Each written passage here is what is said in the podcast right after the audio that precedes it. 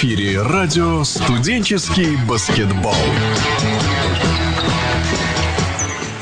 Добрый день, дамы и господа, уважаемые поклонники студенческого баскетбола. Мы рады приветствовать вас в прямом эфире радио «Студенческий баскетбол» спецпроекта МСБЛ. Сегодня у нас в гостях Алексей Ветров, второй номер команды «Орла». Мы продолжаем серию наших Э, разговоров э, с баскетболистами МСБЛ. Алексей э, у нас на связи, мы рады его приветствовать. Алексей, добрый день.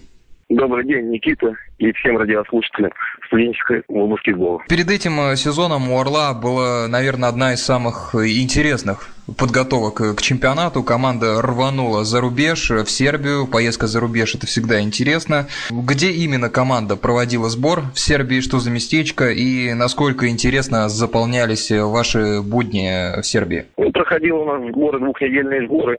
Проходили в городе Белград.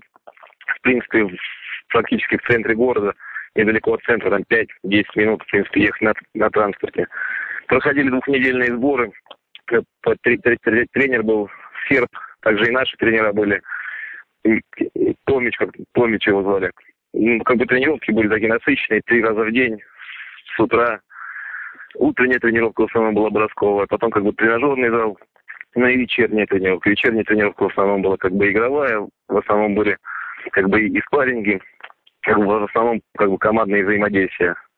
Вот такие как бы тренировки. Как бы интересно было, погода была uh-huh. в течение этих двух недель, в принципе, 25-30 градусов были и выезды по городу, как бы так по местам, по основным местам города Белграда.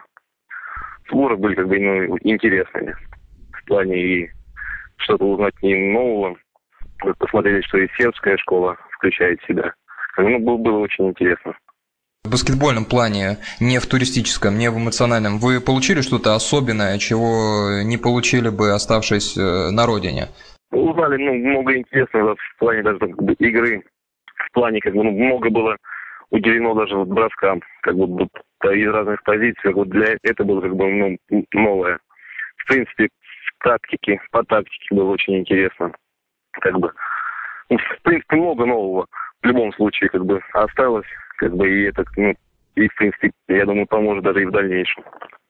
То есть много было интересного в плане баскетбола. Интересно узнать о работе с сербскими тренерами. Сербия что-то свое новое в баскетболе разработала или все, что давали вам, обсуждали, это все то, что придумал и создал югославская, югославская школа баскетбола?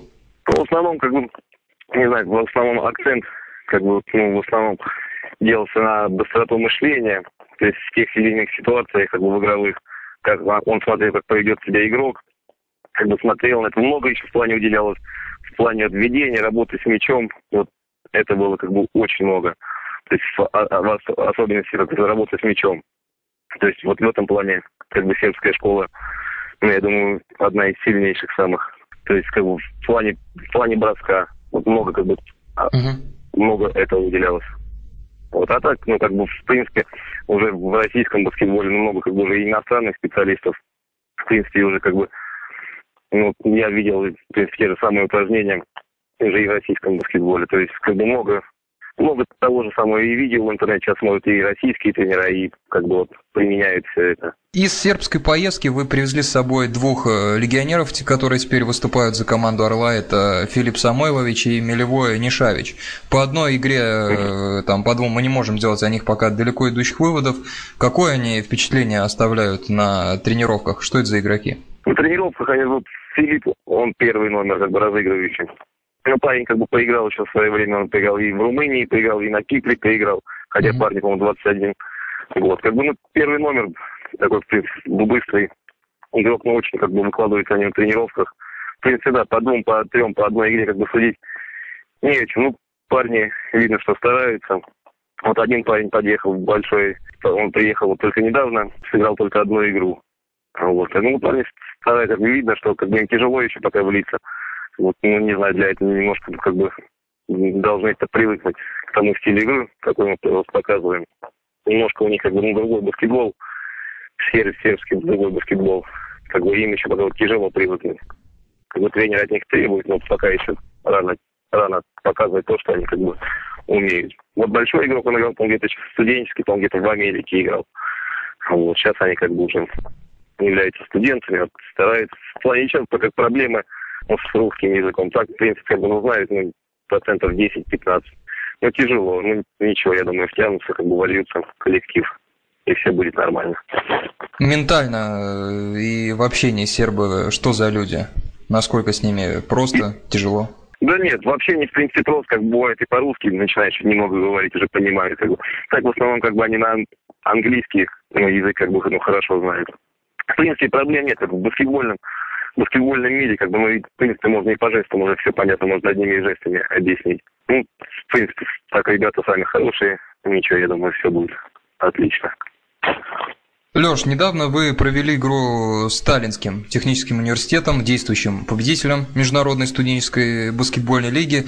Э, в принципе, такой супер ожесточенной борьбы не завязалось. Как они вас посадили вот на отрыв 7 очков, и так вы примерно его развивали, особенно вас не подпуская к нему. Интересно узнать план ваш на игру, как вы старались и за счет чего э, цепляться за результат Сталином, и как э, по ходу игры, что придумал Алексей Броняков в тайм-аутах, чтобы выходить из-под этого разрыва в 7, в 10 очков и э, пытаться играть свой баскетбол? Ну, я хочу сказать, ну, как, в принципе, начали игру нормально, повели там, по-моему, 5-0 или, по-моему, 7-0. Ну, как бы, ребята тоже, они играют игру у себя в чемпионате, по-моему, Таллин. Ну, не знаю, как у них, Суперлига там называется или как, точно не знаю. Ну, команды физически крепкие, все, в принципе, подобраны по позиции все у них закрыты. В принципе, ребята все бегут. Ну, начали мы как бы с рывка. Ребята быстро поняли, как бы, ну, кого, как, что нужно делать. И как бы начали догонять. И потом просто, я думаю, как бы, ну, не то что физически, как бы морально, в принципе, у нас, в принципе, настрой был на игру, ну, не знаю, морально, наверное, подсломались. Вот, а так, ну, попали они, все свои братские попали, потом мы пытались поставить против них зонную защиту. И как бы на момент вроде получилось, но потом они как бы на моменты разбросали и как бы попали все свои броски. Ну, просто как физически, ну, как бы все крепкие ребят, всем же с подбором, как бы тяжеловато с ними. Вот, как бы еще ну, действующий чемпион. Ну, можно было завязать, но не знаю, не получилось, как бы мы сами еще не попали в свои броски. И не могли как бы их догнать. Это отрыв так как был 10, там, 10 очков, 10-12 очков по ходу игры. Так он, в принципе, и остался, только в конце они немножко там увеличили. Вообще, Леш, с ними играть можно? Или это пока другой играть уровень? можно. Играть можно, но играть нужно с ними, конечно, не знаю, второго шанса не предоставить, только нужно дома, как бы дома пытаться в любом случае выиграть, потому что дома, не знаю, а выезде с ними, конечно, тяжело. В любом случае будет. Но если выиграть, нужно только, мне кажется, дома. В любом случае. Играть можно. Я думаю, Магав в том году как-то так и показал, что можно играть, но просто у них не получилось вот по финале международной лиги. А как бы на суперкубок они, в принципе, показали, что можно играть, что ведь там все как бы люди, ничего такого сверхъестественного нету. У всех две ноги, две, две руки. Как бы, я думаю, играть можно. Индивидуально кто-то в команде Таллина произвел впечатление, тот же Акен Парк, или это просто обученная, хорошая, командная, прежде всего, сильная своим взаимодействием, или индивидуально кто-то оставляет впечатление? Нет, ну прежде, прежде всего, конечно, у них вот бросается то, что в глаза, что командный у них баскетбол, то есть нет такого, в принципе, какого-нибудь там лишнего броска, такого неподготовленного. Все как бы по делу, как бы, ну, индивидуально, не знаю, а Кинпарт, как бы, у него, с нами у него не пошло, не, не пошло, а вот не помню фамилию другого парня, по-моему, там девятый номер, так, в принципе, произвел впечатление, ну, как бы, ну, тоже, он, можно сказать, просто они все доверно разбрасывали, как бы попадали открытые броски. То есть так ну, индивидуально, чтобы как бы бросалось в глаза то, что ребята вот единственное, что физически крепкие, физически, как бы, я думаю, тренажерный зал у них, они уделяют много ему внимания. Леш, хотел как спросить об игре с РПА. Это была одна, наверное, из самых интересных игр пока нынешнего розыгрыша МСБЛ. В концовке сложилась интересная ситуация. Вы ушли с минус 6, там было 82-76, по-моему, было 81-82, но потом вы концовку ну, отдали. Э, в каких деталях РПА вас э, в концовке матча переиграл? Что не получилось? В концовке матча, как примерно единственное, что такая была ошибка, ну, в начале четвертой четверти сыграли где-то около, наверное, полторы-две минуты, и у нас уже было четыре командных фола, то есть каждый фол уже бился. И ты не получилось, как бы я сел тоже за пять фолов, также mm-hmm. на половине из лидеров тоже Дмитрий Гузиков тоже сел за пять фолов. Как бы было тяжело сначала, ну, не просто не что было тяжело, то что уже пять командных фолов, то есть, ну, тяжело, как бы старались все ребята. Вот как бы эти фолы уже все бились. И пропустили, ну, как бы там, по-моему, один трехочковый был, Бурунский, забил нам. И остальное как бы били штрафные броски. И вот тут, тут у нас как бы...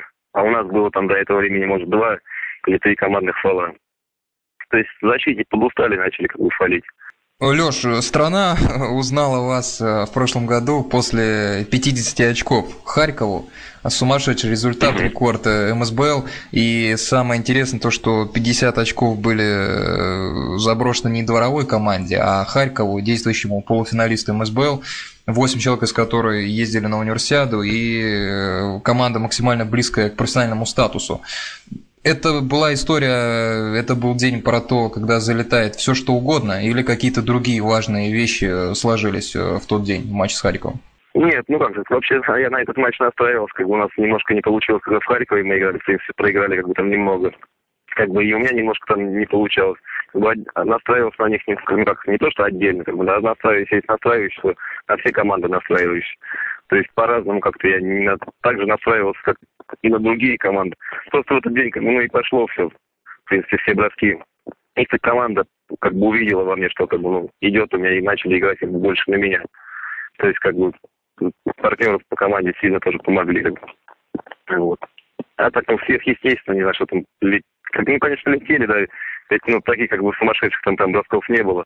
В принципе, все разыгрывали как по делу. Вообще к этой цифре 50 э, когда-либо еще в официальных матчах приближались? Ну, как бы было и 68, и 71 очко, но это было по первой лиге, по-моему, еще, когда мне наверное, было, наверное, еще лет 20, как бы тоже мы играли, наверное, Орлом со Смоленском, я вот не помню. Ну, было, было много, как бы. Не, ну, не скажу там каждый, ну, как вот самый максимум был по первой лиге, наверное, 68 очков. Какие задачи на этот сезон э, стоят перед командой Орлом? В прошлом году вы играли в плей-офф, в этом году э, что хотят от вас руководители и менеджмент клуба в плане достижения результата? Ну, ну, вообще изначально говорили, то, что сыграть как бы не хуже, чем в том году. Как бы, ну, а сейчас основная как бы задача стоит вот, выйти из группы как бы на более высоком месте. Я думаю, как бы с первого места это тяжело выйти, вот за второе место, как борьба за второе место. И вообще задача изначально ставилась попасть вот в восьмерку, в финал восьми команд. Вообще Орел, как считаете, стал сильнее по сравнению с прошлым годом, или он просто стал другим? Ну, немножко сейчас, как, как не то, что сказать, ну, как бы, может быть, стал сильнее, но пока мы это как бы не ощущаем, что он стал сильнее. Как бы сейчас новая команда, как бы новый тренер, много как бы игроков поменялось, тем более в том году у нас, увы, как бы в этом году уже не играет как бы лидер команды Сергей Еремин. Он, в принципе, и по очкам много забивал, и по передачам, как бы, ну, не хватает его просто тяжело, еще не можем сыграться, причем мы играли вот только ну, три, мы с этим составом три игры вот сыграли полных. в предсезонке были как бы ну, другие как бы люди. Не то, что другие люди, как бы те же люди, но ряд игроков не было. Ну, вот. Я думаю, как бы ну, ничего, сыграемся. Будет все нормально.